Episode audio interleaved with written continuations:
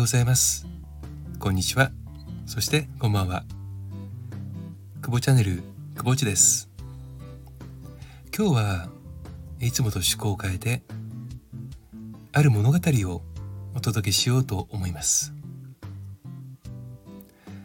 今からお話をする物語はおそらく受け止められる方そして、えー、お聞きになっていらっしゃる場所時間状況によって感想が変わってくると思います。こういったお話をこれからつどつどお届けできればと思います。それではお話を始めます。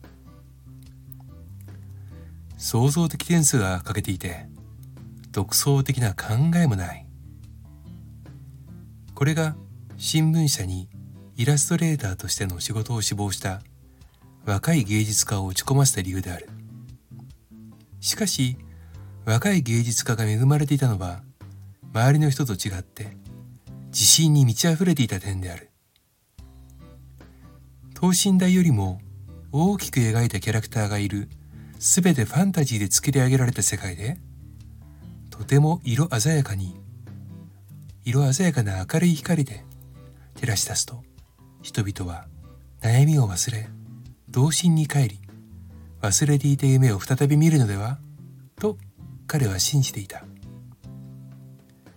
この若い芸術家の名前はウォルト・ディズニー。あの素晴らしいディズニー王国を作った人物である。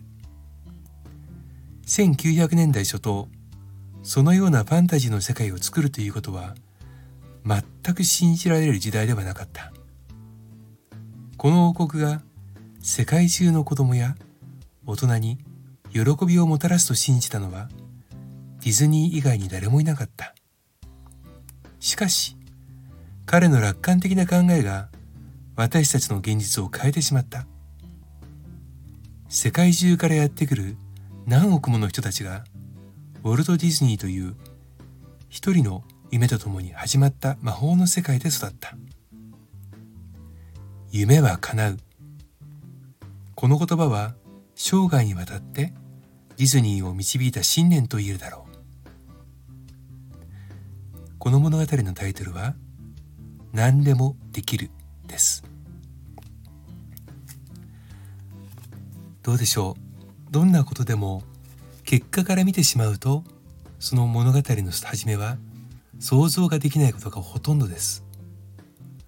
世の中にあふれているどんな発明品もそれがなかった頃を想像することは非常に難しい。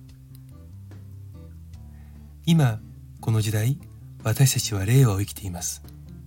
私は昭和生まれですから、え昭和を懐かしむということではなく携帯電話もなくましてポケットベルもなく固定電話しかなかった時ワイヤレスフォンもなかった時です。を知っています。待ち合わせをするにも時間と場所を細かく決めなければ出会うことができない。このような不便な時代でも不便だとは感じなかった。それはなかったから。でもなかった時にこうあったら素晴らしいという夢を描きその夢を実現するためにものすごいパワーが必要です。どんな人でもどんなアイデアでも最初は同意者を得ることは容易ではありません。それを貫けるかどうかはその人の信じる力とその熱量にあると思います。どうでしょうか？今この時代夢に向かってもがき苦しんでいる人たくさんいるかと思います。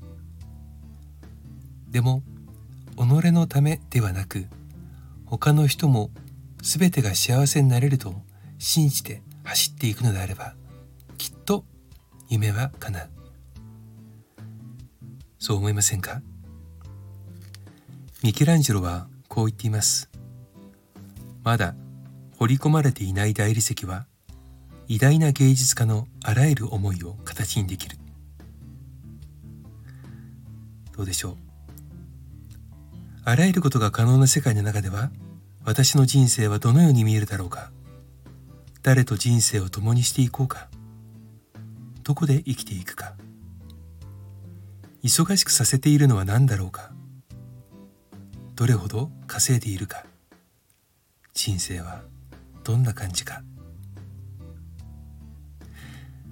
今日は何でもできるをお届けしました。ご清聴ありがとうございました。久保内でした。それではまた。